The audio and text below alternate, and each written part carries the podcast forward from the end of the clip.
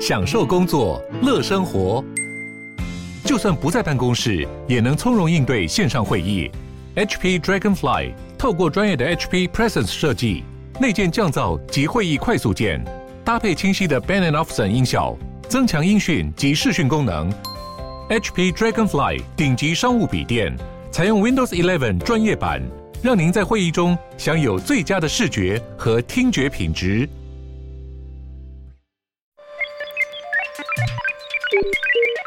你在哪里？你在世界的哪里？台湾又在世界的哪里？男生看世界，带你掌握脉动，看清局势，找到相对位置，定位自己的坐标。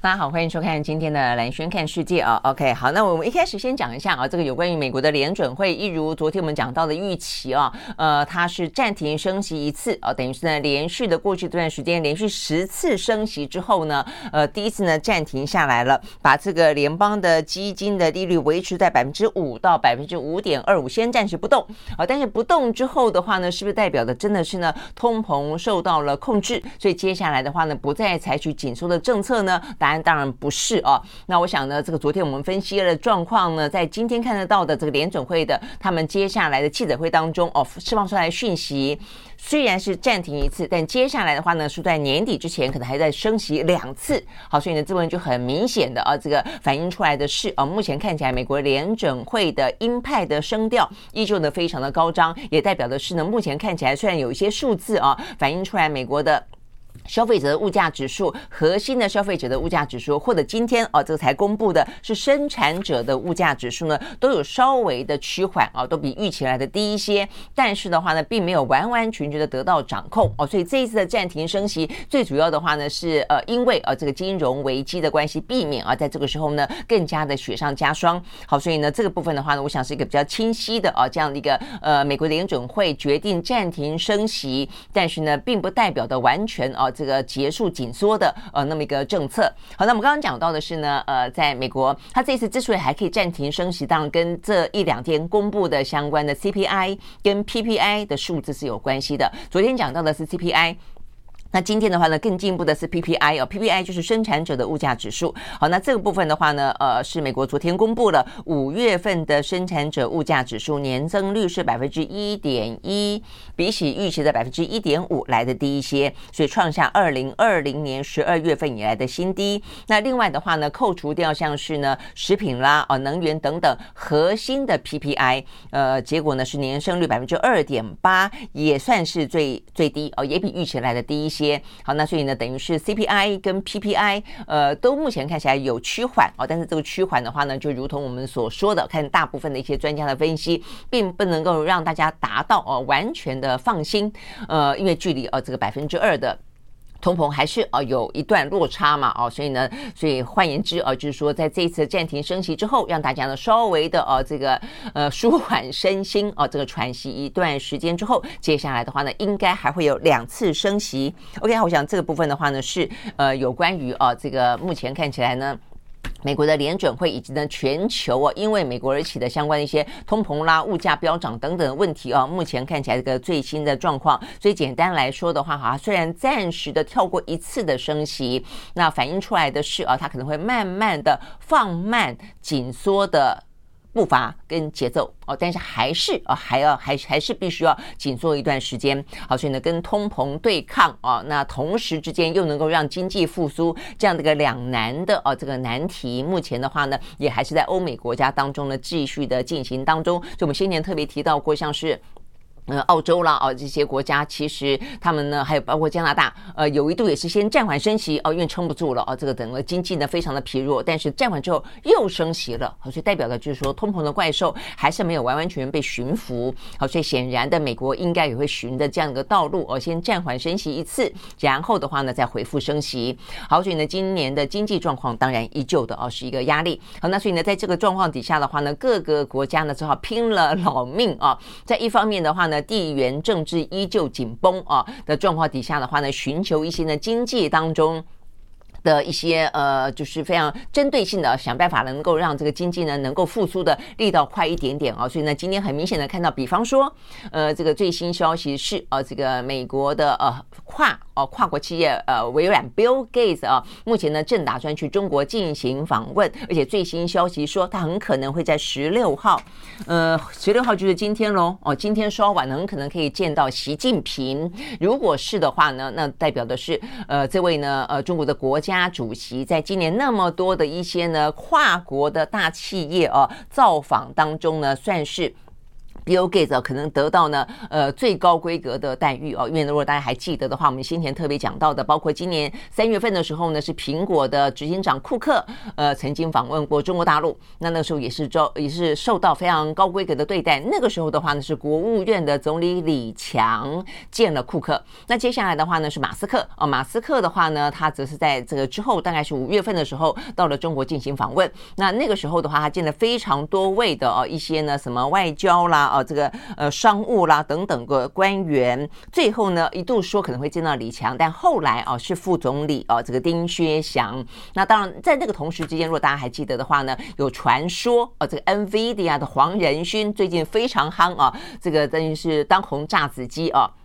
的黄仁勋，因为整个的 AI 晶片啊需求量大爆单啊，那所以呢黄仁勋呢旋风访台。之后，本来一度传说呢，他会要到中国大陆去进行访问，呃，等于是用行动去落实他认为呢，呃，美国的企业避不开哦中国这个市场这样的一个说法。但是后来黄仁勋没有去啊，所以呢，呃，在过去这段时间比较大咖，我记得这个 Morgan Stanley 的老板也去了啊，但是比较大的几个像库克啦，呃，像是呢，呃，马斯克啦，他们都见到了中国大陆的这些国务院等级的啊副总理或者是总理。但是呢，如果说啊，这个今天稍晚。Bill Gates 真的是见到了习近平的话，哦，他将会是规格最高的。那当然，大家知道这个 Bill Gates，本身他们原本微软的业务之外，Bill 这呃这个微软这一次的话，在今年呢押宝哦，这个等于是。投资啊，这个投资呢，这个 Open AI，呃，事实上呢是一个非常精准的投资啊，所以呢，整个的呃声势也是水涨船高啊。那所以呢，对于微软来说的话呢，跟它的传统业务再加上 AI 啊，会让它的此行中国行呢显得的格外的受到关注，跟中国希望能够拉啊拉住啊这些呢跨国的大企业，因为中国大陆今年的经济状况并不是那么好，但一方面的话呢，它又必须要跟美国对抗，又不能够在美国呃这个有关于战。略、国安、政治部分有过多的退让，但是他能够做的呢，就尽可能的跟呃每一个个别的企业呢拉拢了他们的关系啊，不要让这个外资呃这个视啊这个美中对抗为最高的风险，而视为呃这个等于是显露哦，因此而各个却步。我想这个是。中国大陆想要反映出来最明显的部分哦，那实际上不只是中国大陆呢，频频的跟这些呢跨国大企业招手，希望跟他们有更进一步的合作啊。我今天也看到呢，这个像马马克宏哦，法国总统马克宏，他其实跟台积电也是不断的招手啊。那事实上呢，包括他今天呃这一两天也将要见马斯克。哦，所以呢，等于是电动车啦、AI 啦、半导体啦，都是最近啊非常夯，然后也具有非常非常未来性啊，这个兵家必争呃的这些呢产业哦，所以呢各个国家主要国家现在都卯足全力啊，在这样的一个嗯变数非常多的地缘政治之余，尽可能的呢去争取啊这些。呃，经济啊不受到太大的影响。好，所以呢，这个部分是讲到说呢，在今年啊这样的一个经济还是逆风的状况底下呢，各国呃如何在政治的夹缝当中努力的啊这个为自己的国家的利益跟经济求存。好，不过这个时候呢，要讲到另外一个，就是说，如果啊如果呃在今天稍晚呢，这个呃习近平真的见了啊这个呃 Bill Gates 之后的话呢，我觉得比较尴尬的是，因为啊这个今天很多美国的消息跟国际之间的消息呢，都再次的呃等于是确认了啊这个。这个布林肯啊，这个美国的国务卿布林肯将要在十八、十九两天访问中国大陆。那过去这几天的话呢，都是美国媒体不断的报道、不断的报道。但是的话呢，中国大陆的外交部啊，这个在媒体询问的时候呢，这汪明汪文斌都说没有进一步的消息啊。但是在昨天，昨天终于啊，这个美国的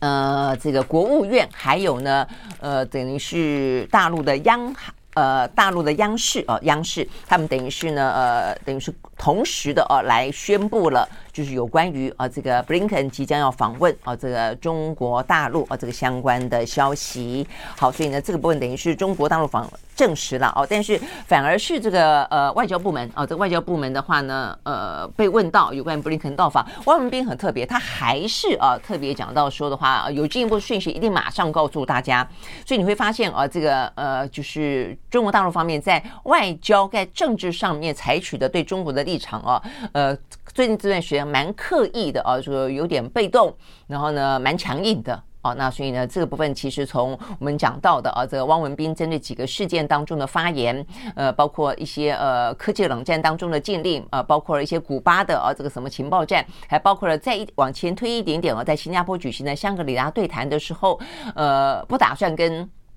呃，这个美国的奥斯汀啊，国防部长见面的啊，这个中国大陆的国防部长李尚福，他也讲了非常强硬的啊，这个呃相关的谈话啊，表明了就是说，如果说哦、有一些什么呃这个外国势力介入啦，哦、这个有什么样子的一个呃对于呃这个台湾问题的呃、等等的呃状况的话，哦、这个中国大陆绝对啊呃等于是毫不犹豫的啊一定会采取呢反制的措施哦、所以这太。呃，态度讲得非常的呃强硬哦，所以我想这段时间啊，这个中国大陆在官方的立场啊，一直是这样子的，包括面对布林肯，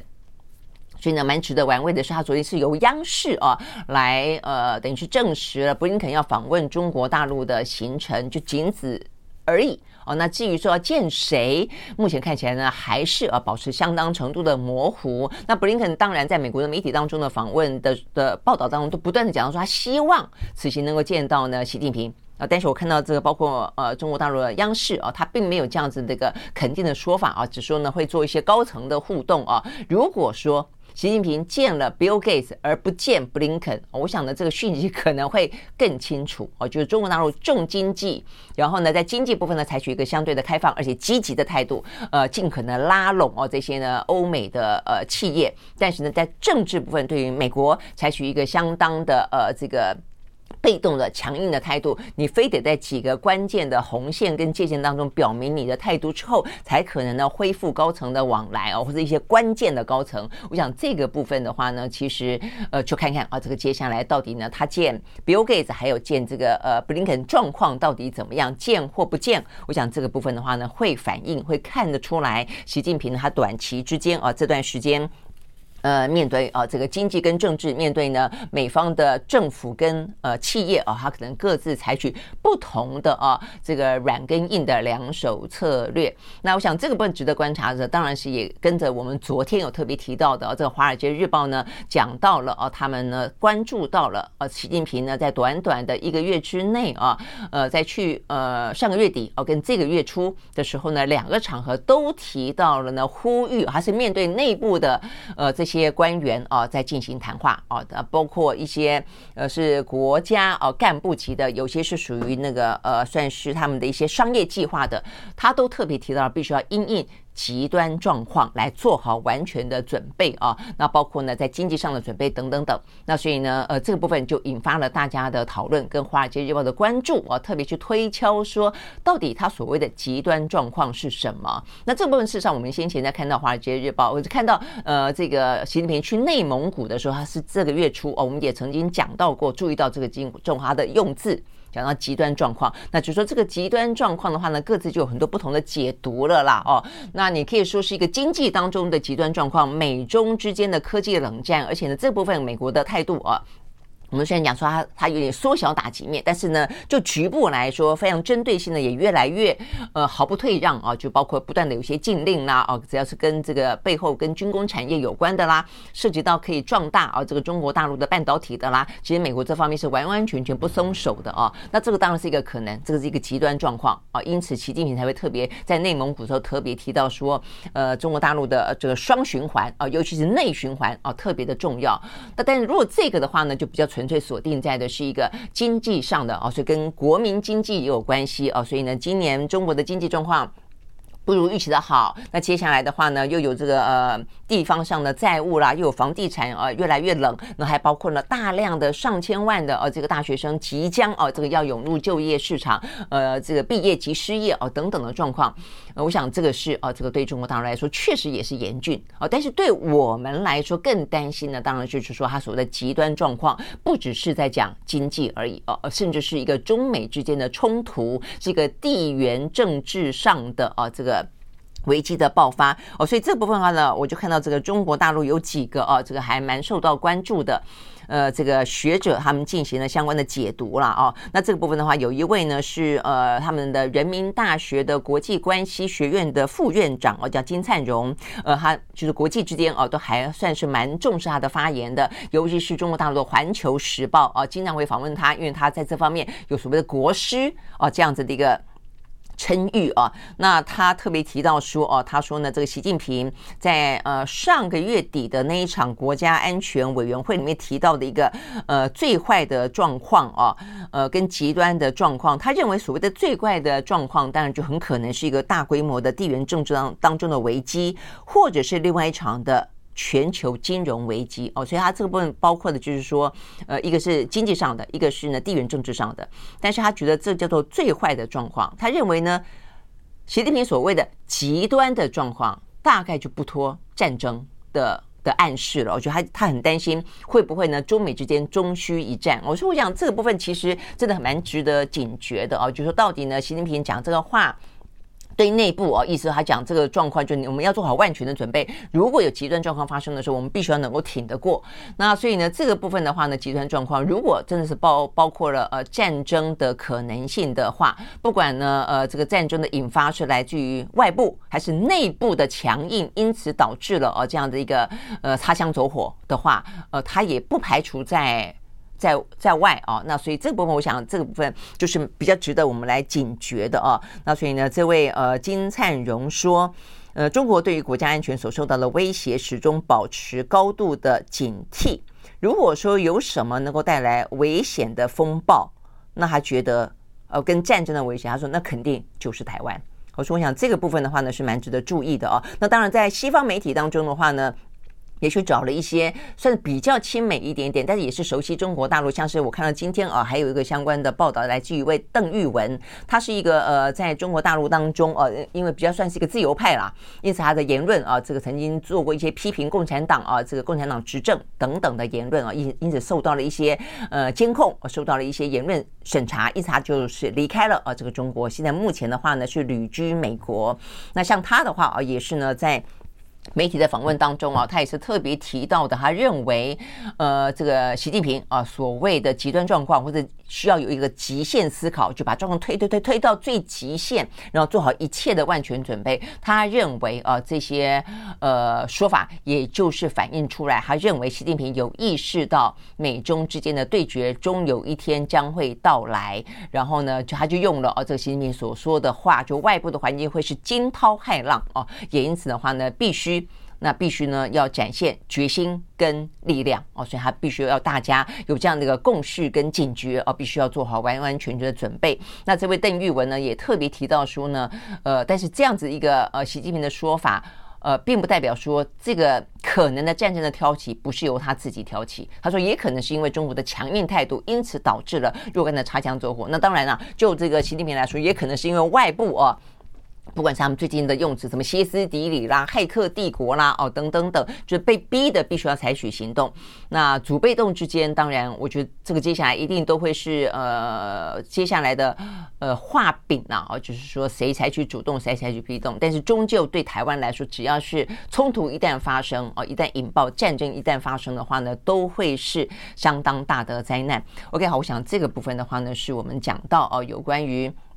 呃，这个中国跟美国最近的这些态度，哦，这个习近平的相关的谈话，以及呢，美国试图哦想要去呃修复呃这个若干的关系，但很显然的，中国大陆方面的话呢，采取的态度哦，呃，也还是啊这个经济跟政治有点政经分离。好，但但是呢，呃，好消息当然是说呢，呃。基本上的啊，这个高层之间或许不是习近平见布林肯，或许不是接下来习近平见不见啊，这个拜登在 APEC 呃今今年底都在说，但至少现在的话呢，布林肯是有跟秦刚先通了电话了哦，所以这一次的呃周末行呃某个程度的高层的呃对话的恢复啊，这个中国大陆也还是呃这个半推半就的哦。那这个双方的话呢，在昨天通了电话，呃通了电话之后啊，布林肯表示啊，他跟秦刚之间呢保持了沟通的管道的畅通性，这件事情非常的重要。那但是秦刚又再次的针对呢台湾问题等等中方严重关切的事情呢，表达了他们的。严正立场了啊，所以就我就说，他们现在都非常非常的，在每一次的跟美方的对谈当中，都是不止对美方啊，只要对很多的国家，呃，要有进一步的呃发展，都会要求要重申什么一中政策啦，啊，要这个呃确定呢呃这个反台独等等啦。啊。那我想这个部分是真的是还蛮清晰的啊。那这边特别提到说呢，呃，就是秦刚啊认为呢，目前看起来呢，双方之间的。面对到的困难跟挑战啊，他说责任是非常清楚的啊。他说呢，中方始终遵循着呢习近平所提出来的相互尊重、和平共处跟和平共赢的原则来处理啊这个中美关系。他讲到呢，这个习近平的这个呃基本的原则，事实上是在去年。那去年的话呢，他们在 G20 的峰会当中，习近平跟拜登有一个会面啊，所以等于是今年本来是想要重新再现一次习近平跟拜登啊。两个人继 G20 之后呢，呃，进一步的会谈，而且要去落实哦，所以 G20 当中双方表示出来的善意嘛，哦，好，但是呢，秦刚这个话里面听起来就是显然是话中有话啊，他的意思就是说呢，呃，那个时候哦，这个习主席哦说的是这个原则，那我们向来遵循这个原则哦，所以责任是清楚的，所以意思是说责任很清楚。责任不在我们，责任在你们哦。所以呢，他这个话里面呢，昨天在跟布林肯通话的时候呢，很明显的把话表白，就是说目前要去呃处理。化解美中之间的困难以及挑战，责任在美方。我想这个部分的话呢，哦是，呃，在昨天即便是通话哦，保持了相当程度的呃，算是有沟通了哦。但是这沟通当中呢，该硬的部分呢，呃，秦刚啊，包括呢就是中国大陆方面态度也还是硬的。好，所以呢，就回到我们刚刚讲到的啊，这个周末到底呢？布林肯见不见得到习近平？那以及接下来的话呢，这个美中之间啊，某个程度会慢慢的融冰了。但这个冰啊，就是稍微的融一下，对中方来说，这个形式上的融啊，呃，他们也希望啊，不要去危及经济嘛啊。但是真正的他们的一些强硬态度跟底线，尤其是美国选举要到了，台湾选举要到了啊。我看了很多的分析，特别提到说，对于中方来说，他也必须要去思考，万一这两个选举的结果都是一个他们认为的最糟糕的，比方说美国的。选举结果是川普当选，然后呢，川普决定，呃，把这个美国的一些军人通通从乌克兰的战场上撤离，通通花在精神，花在印太地区的话，那就是一个很糟糕的结果了。那加上如果台湾选举结果出来，他们认为是赖清德当选的话，那么也是一个糟糕的结果。那也因此，这两个，呃，最近啊，一年一年左右的时间会发生的总统大选，都会影响到呢。美中以及印太地区的一些呃安全，我想这个部分的话呢，都是哦，也因此呢，就是这些部分就一步步走吧啊，都会很值得关注的。好，所以呢，这个部分是我们刚才啊一路讲到从经济啊到这个政治，但是不论如何，你会看得到呢，在呃地缘政治啊，在美中的呃这样的一个争斗的过程当中。第一个，在经济部分，大家都希望能够得到一些空间，而，再来的话呢，就算是美中之间的夹缝，也希望得到一些空间，呃，维持呃更多的一些灵活弹性。好，所以我们会看到几个国家啊的表现也都是这样。第一个，德国，德国的话呢，在昨天公布了今年度的啊这个第一次的。国家安全战略报告，那这个战略报告当中，当然哦，也就是再次的特别提到，现阶段的话呢，呃，俄罗斯哦全面性的入侵乌克兰是现在呢，呃，这个欧洲和平最大的威胁。然后呢，特别提到说，他们必须要想尽办法降低哦对其他国家的商品的依赖，尤其对俄罗斯了哦。那呃，要守住啊这个呃战略的储备等等。但是话锋一转呢，也讲到了中国大陆。好。那所以呢，这部分蛮值得关注的，就是我们特别提到啊，包括在《经济学人》杂志的单元里面也提到，呃，其实德国在过去梅克尔时期的话呢，算是跟呃中国，甚至连他很讨厌的普丁啊，这个俄罗斯也都算是呢呃全面性的交往、务实的交往。那尤其中国呢，是俄罗斯最呃，中国呢是呃。德国最大的呃个贸易伙伴，但是呃，在这个俄乌战争爆发之后，他们发现自己过度的依赖了呃俄罗斯之后，呃，也不希望太多的依赖中国大陆市场。那加上另外呢，美中之间的冲突哦，也被逼得要某个程度的选边，也因此在政治上跟安全上选择靠近美国，在经济当中维持弹性，这成为了德国最新的呃这个国家安全战略哦。所以呢，他在这一份的呃安全战略报告里面特别特别提到了啊，就是说呃中国大陆啊，这个中国大陆确实是一个就是对于全球的安全所构成的威胁呢日益的增加啊，他们也特别。这样讲，日益的增加，那所以这个部分的话呢，对于。呃，这个呃，德国来说，必须要去思考啊，它也不能够啊，这个就是过多的资源啊，过多的依赖，然后呢，包括说从这个气候变迁到供应链的中断等等，都是他们未来也必须要去因应的。好，但是呢，他这边也特别提到说，即便啊，这个德国他呃提到了啊，这个中国的威胁是日益增加，也特别提到了说，中国跟德国之间的关系可以是，它是套套用了欧盟的这个定义啦。也是伙伴，也是竞争者，也是敌手哦。那但是呃很复杂哈，这要同时具有这三种角色。但是某个程度来讲，维它等于是至少呢呃维持了一个还有伙伴的可能性存在。呃，代表的就是说它还有需要哦，这个中国这么大的一个市场的地方。所以在当中有一个很特别的地方呢，被媒体点出来，包括呢呃德国的一些国会议员点出来，就是说你这份。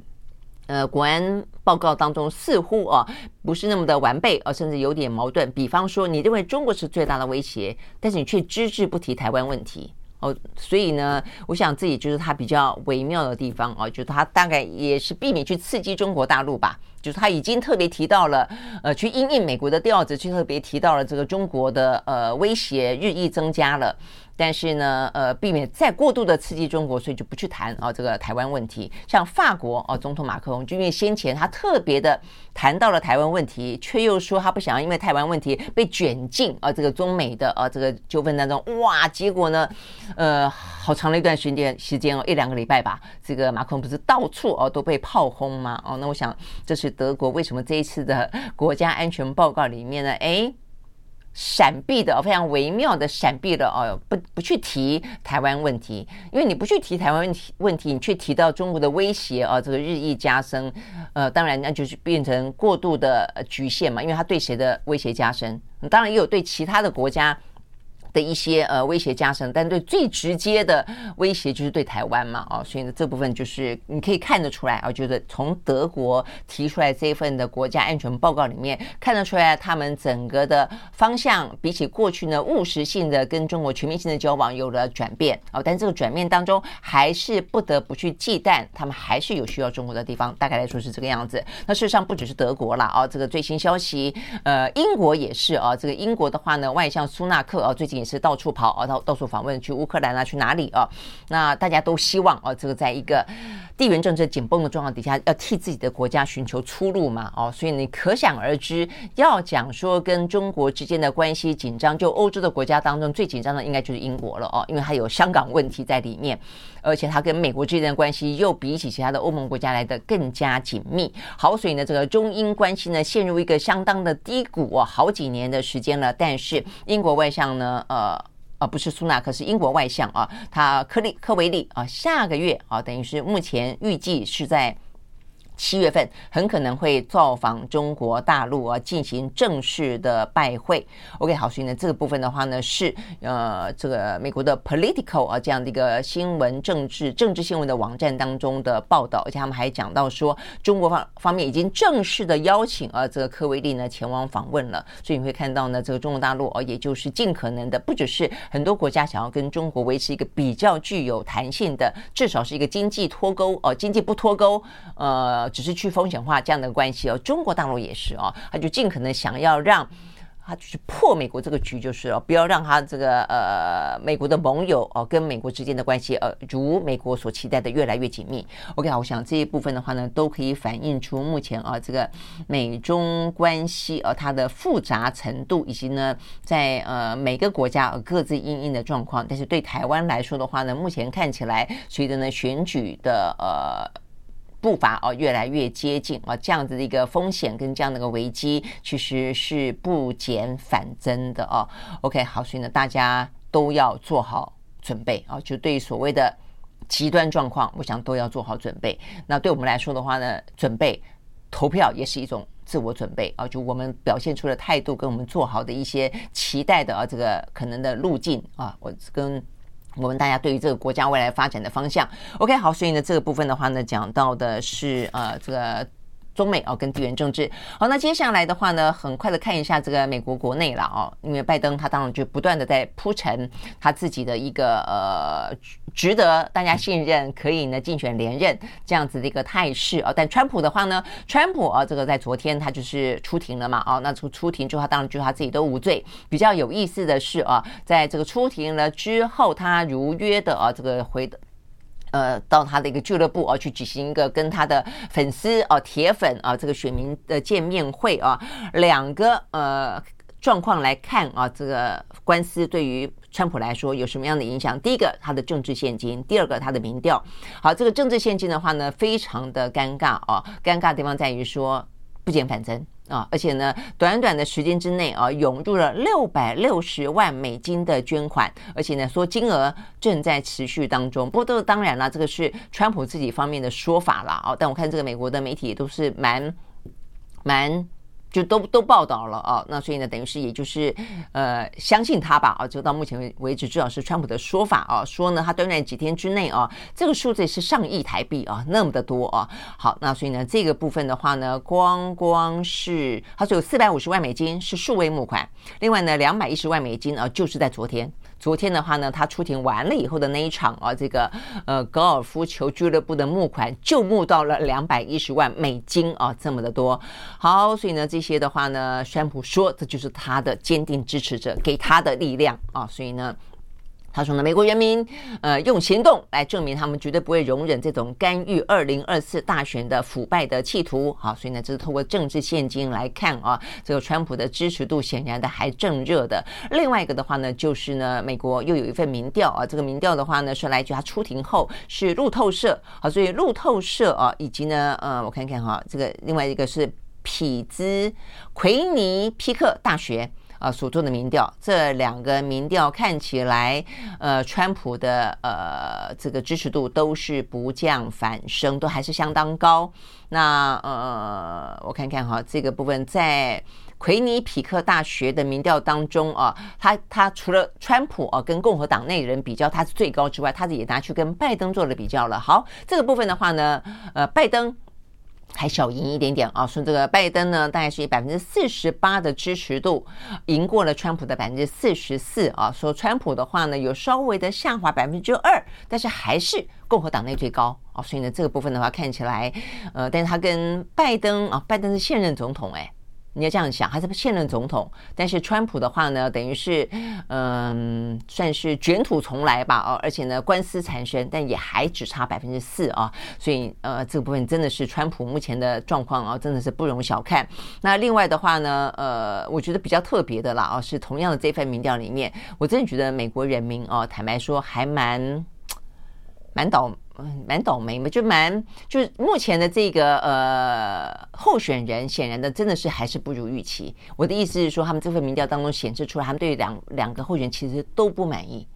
都不满意啊。呃，其实两个候选人的好感度啊，都低于他们自己的呃不喜欢的程度啊。所以你可以看到，拜登的好感度虽然高于川普，呃，我们看到呢，百分之四十二的受访者对拜登有好感。百分之五十四的人不喜欢拜登，那他们这边讲到说呢，川普的好感度是百分之三十七，那所以他的意思是要讲说呢，拜登的好感度百分之四十二，那这个川普的好感度只有百分之三十七。但是你要看的是，嗯，不好感度就是呃不喜欢，百分之五十四的人不喜欢拜登，百分之五十九的人不喜欢川普。所以虽然讨厌川普的人呢高过于讨厌讨厌拜登，但两个人被讨厌的程度呢都是过半的。所以你会看到，这个美国的选民显然的在目前看起来的状态是蛮无奈的哦。这个对于目前台面上两个主要的呃参选人，他们其实都是不尽满意。好，所以呢，我觉得这个对于美国的呃大选来说，还真的有戏看了哦。只是是不是真的就是这两个候选人了呢？哦，因为你看得到，其实美国的选民其实有很多的啊。不同的啊，这个看法跟情绪在里面的啊，只是说呢，偏偏又又给了那么多的呃政治柴火、添柴火，啊，让这个川普可以必须呃不断去烧了啊，否则的话呢，共和党内哦看起来事实上是有不少的人想要取川普而代之的。OK，好，所以呢这个部分的话呢，是目前看得到的一些从政治现金、从民调啊来看呢，呃，目前深陷啊这个司法风暴的川普呢，目前状况怎么样？好，那这个部分呢是讲到美国的政治啊，那再来的话呢，就很快的看一下有关于。呢，国际当中呢，除了美中之外的其他政治，俄乌好，俄乌目前的状况来看的话呢，当然啊，这个还是在继续的，呃，这个呃，才刚刚啊开始乌克兰反攻嘛，我我觉得还有很长的一段时间了啊。那现在俄罗斯的话呢，除了啊，就是不断的想办法跟这个瓦瓦。瓦格纳啊，他们的这个佣兵集团，呃，能够达成一些共识，然后的话，普京去前线去打气啊，去慰问伤兵之外，目前俄罗斯的国会啊，这个通过一个法案，说呃，同意啊，这个俄罗斯招募罪犯。到乌克兰去参战啊，所以代表说他的人大概不够了啊。那像我们昨天不是有看到说乌克兰还跟澳洲说，你有没有那个呃淘汰的退役的 F 十八？OK，让我来用。所以是双方目前的话呢，都为了这些军力啊，现在正在呢持续的啊这个呃准备，想办法呢去尽可能增加当中了啊。好，所以呢这个部分的话呢是目前看起来俄乌战争呃这个最新的消息。那今天有一个消息蛮蛮特别的了啊，就是说美国它。宣布在中东要部署呢 F 二十二啊，那这个部分是在叙利亚附近，但他他的说法是说，因应俄罗斯的战机日益挑衅啊，所以决定呢在中东部署啊，呃战机。这个部分的话呢，我觉得蛮。蛮诡异的啦啊！你是真的因应俄罗斯吗？还是呢，也是因应中国大陆呢？啊，因为中国大陆最近这段时间在中东当中扮演调停者，然后呢，借着中东啊有因美国退出来的一个政治真空，趁机哦就进去卡位的状况非常的明显啊。那包括先前三月份促成了沙乌地阿拉伯跟伊朗之间不是呢呃要重新恢复邦谊吗？啊，这个等等，那包括。呃，这个重新呃开张他们的大使馆，最新的消息是昨天啊，这个昨天的话呢，习近平见了啊这个上呃巴勒斯坦。呃，巴勒斯坦的总统哦，这个阿巴斯哦，所以他说，呃，这个习近平说他也呃愿意啊，这个来居中调停以色列跟巴巴勒斯坦之间啊这样的一个呢呃长期的呃这个呃等于是土地当中的哦，那历史当中的纷争嘛哦，那所以呢这个部分很显然的啊，这个等于是在三月份哦那一场呢呃这个。斡旋者的角色扮演得非常的成功啊，所以也因此的话呢，让这个中东地区呢，对于呃中国大陆方面的一些依赖跟期待啊，目前看起来似乎啊也越来越深哦，所以呢，从这个角度来看的话呢，呃，未来如果说如习近平说的啊，他愿意呢在以巴之间的和谈呢发挥积极的作用的话啊，甚至说呢要打算开这个和平呃国际和平会议。哦，这个部分，然后他也说他进一步哦，在昨天见了阿巴斯之后，他还说打算要接触以色列呃的政府方面，呃，所以呢，这对于向来支持以色列。然后被巴勒斯坦认为，呃，这个美国具有严重偏见，呃的这个呃中东的另外一个呃这个也是长期的难题来看的话呢，诶，中方又有角色可以扮演了哦。那我想这个对于美国来说，当然压力会非常深哦。所以我们看到呢，最近美国也是很很少，特别在中东地区的话题哦讲太多。他最近也说哦，他呃要去协调沙乌地阿拉伯跟以色列之间的关系。我觉得他可能也警觉到了。呃，这个中国哦，这个在中东地区呢，呃，趁虚而入啊，那让美国呢几乎没有角色的这样的一个局面啊，所以呢，美国积极的也想要回来处理一些事情啊，所以呢，这样的一个状况跟他即将在这个礼拜之内部署呢 F 二十二猛禽战机啊，呃，在中东地区的话呢，是不是有关系？哦，我觉得这个部分的话呢，其实。也很有可能的，这个同时，就算说他说的俄罗斯的战机啊，可能呢也呃不断的在中东地区进行不安全而且不专业的行为啊，呃，但是某个程度来讲的话，同时应应二中，我想呢这个几率是高的啊。好，所以呢这个部分显现出来就是说，呃，就是美中之间了啊，这个在各个区域当中呢都各有部署，但是在中东地区的话呢，看起来中国它的。斩获哦，在过去这段时间，事实上是最大的啊！一下子浮上台面之后，就发现哇，他过去呢鸭子划水啊，呃，所累积的啊这样的一个嗯实力啊，事实上呢还蛮让啊这个美国惊讶的。OK，好，所以呢这个部分的话呢是有关于呢我们看得到哦，这个中东地区呢目前最新的消息。好，那最后的话，哎，我们有观众朋友来呃赞助，谢谢啊，谢谢支持都内。好，那呃最后还是要回到台呃中美台了啊。这个中美台的话呢，事实上这是我们刚刚讲到了，如果说如同习近平所说的啊，有一个极端状况的话，呃，绝对不拖啊这个台湾问题。哦，那对于台湾问题来说，到底我们该怎么样子自处？我想这是一个非常。呃，尖锐啊，也非常的重要啊，也非常这个深刻啊，真的不能够说呃选举流于啊这个情绪啦啊浅碟啦。我觉得这个事情对台湾来说啊，这个对于台湾的战与和跟台湾的，我就说事实上我们的繁荣啊跟可能的衰退，事实上是都很重要的啊。那呃，但是当然哦，就就目目前民进党政府来说的话呢，当然还是积极的跟美国交往。今天有个新闻啊，这个在台湾的。媒体当中都放在头版头条，呃，《中国时报》哦，跟《自由时报》都是一样，那就是呢，美中之间的二十一世纪的贸易啊，这个经济架构啊，目前看起来的话呢，在美国的众议院当中的税计委员会啊，经过呢五十分钟的讨论，以四十二比零票。呃，无异议的通过啊，通过这一份呢，美台二十一世纪贸易倡议的第一批的协定的实施法啊。那我想中间呢有一两个重点蛮值得注意的，也是反映出来为什么放在头版头条了啊。呃，对自由时报来说，当然啊，他就是要强调说啊，这个美中之间的关系更加的紧密了啊。那虽然过去这段时间我们一直认为说被。美国拿来当棋子啊，而且都是在军事当中，似乎把台湾装扮成刺猬啦、豪猪啦。呃，但是我们要的经济呢，我们要的一些呃，可能有利于我们的一些台湾利益呢，哦，那所以啊，这个呃，经常我们看到民进党政府就说有啊，哦，包括蔡英文都说，你看我们跟美国正打算要签哦，虽然还没有到 F FTA 哦，但他都说这叫做准 FTA 啊，那说呢这是一个呃贸易架构哦，那所以呢。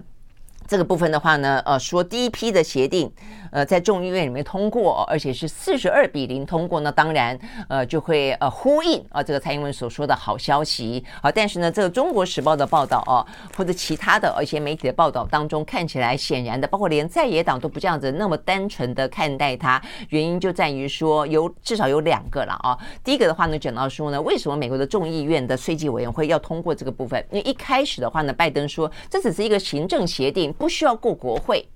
就但是呢，美国的国会呢非常坚持，他认为说呢，你没有过国会，然后你就跟另外一个国，另外一个台湾啊，他并没有讲国家，就是从就跟台湾啊，呃，建立起这样的一个呃经济贸易的架构，会不会有损美国的贸易利益？我们不知道啊，哦所以你一定要经过国会啊来通过讨论才可以啊，那否则的话呢，有违宪之余。哦，就是说你你没有尊重呃美国人民啊，代表美国人民的美国国会啊，那所以呢。当然也包括了，就是说，呃，中间有没有任何利益的伤害？那拜登原本的说法是说呢，因为目前的初步的架构，第一阶段的这个协定的内容呢，又不涉及呢市场准入，又不包括呢关税的减让等等，所以他认为不需要经过国会的批准啊。但是很显然的，在这个呃拔河当中的话呢，白宫是低头了啦哦，所以现在确定要送美国的国会啊，所以美国国会呢呃讨论的通过了哦，所以呢接下来的话呢，不止啊是这个。众议院啊，这个接下来的话，众议院里面还要经过他的呃其他的委员会，财政委员会啊，另外的话呢，还要再送交参议院来讨论啊，所以这个部分的话呢，你会注意到它的重点，就美国国会它它跟台湾之间的啊这个呃这个贸易架构，它虽然一直在，当你讲到中国大陆的时候，美国不分党派是支持台湾的。在讲到台美之间的贸易的时候呢，他们是不由分说的，百分之百的是支持美国企业的哦，所以他特别强调的是，为什么要过国会啊？是因为他不不准不同意，不会让里头有任何危危害美国的劳工利益、消费者利益、呃农牧业利益、企业利益等等的事情能够通过。哦，所以这部分的话呢，呃，跟我们哦方面呢不断的去推销，呃，去美化哦这一份呢二十一世纪的贸易架构的说法，就哦这个是呃两岸的呃这个这是美台的 FTA 对台湾的呃利益呢，美国会给我们更多的照顾。不见得哦，不见得签下来之后到底是有利于谁？会不会有更多的我们不见得准入到美国的市场？不见得关税有所减让。反过来说，他们是进到我们的市场哦，在关税当中的话呢有所减让。我想这个部分都是很重要的。好，所以呢，呃，第一个重点是啊，这个在美台之间的贸易是回到了两方之间的利益了啊，他并没有要跟我们客气啊，并没有说因为反中税在这方面的话呢决定要。会台啊，未必又是这个样子啊。那第二个重点就要讲到了，那就是说呢，当初哦这样的一个架构，其实你要简单的去理解，就有点像是当初的 ECFA 啦。ECFA 是两岸之间的呃贸易架构协定哦，那这个是台美之间的贸易架构协定。那所以呢，都在撑起一个架构。那当时的呃架构。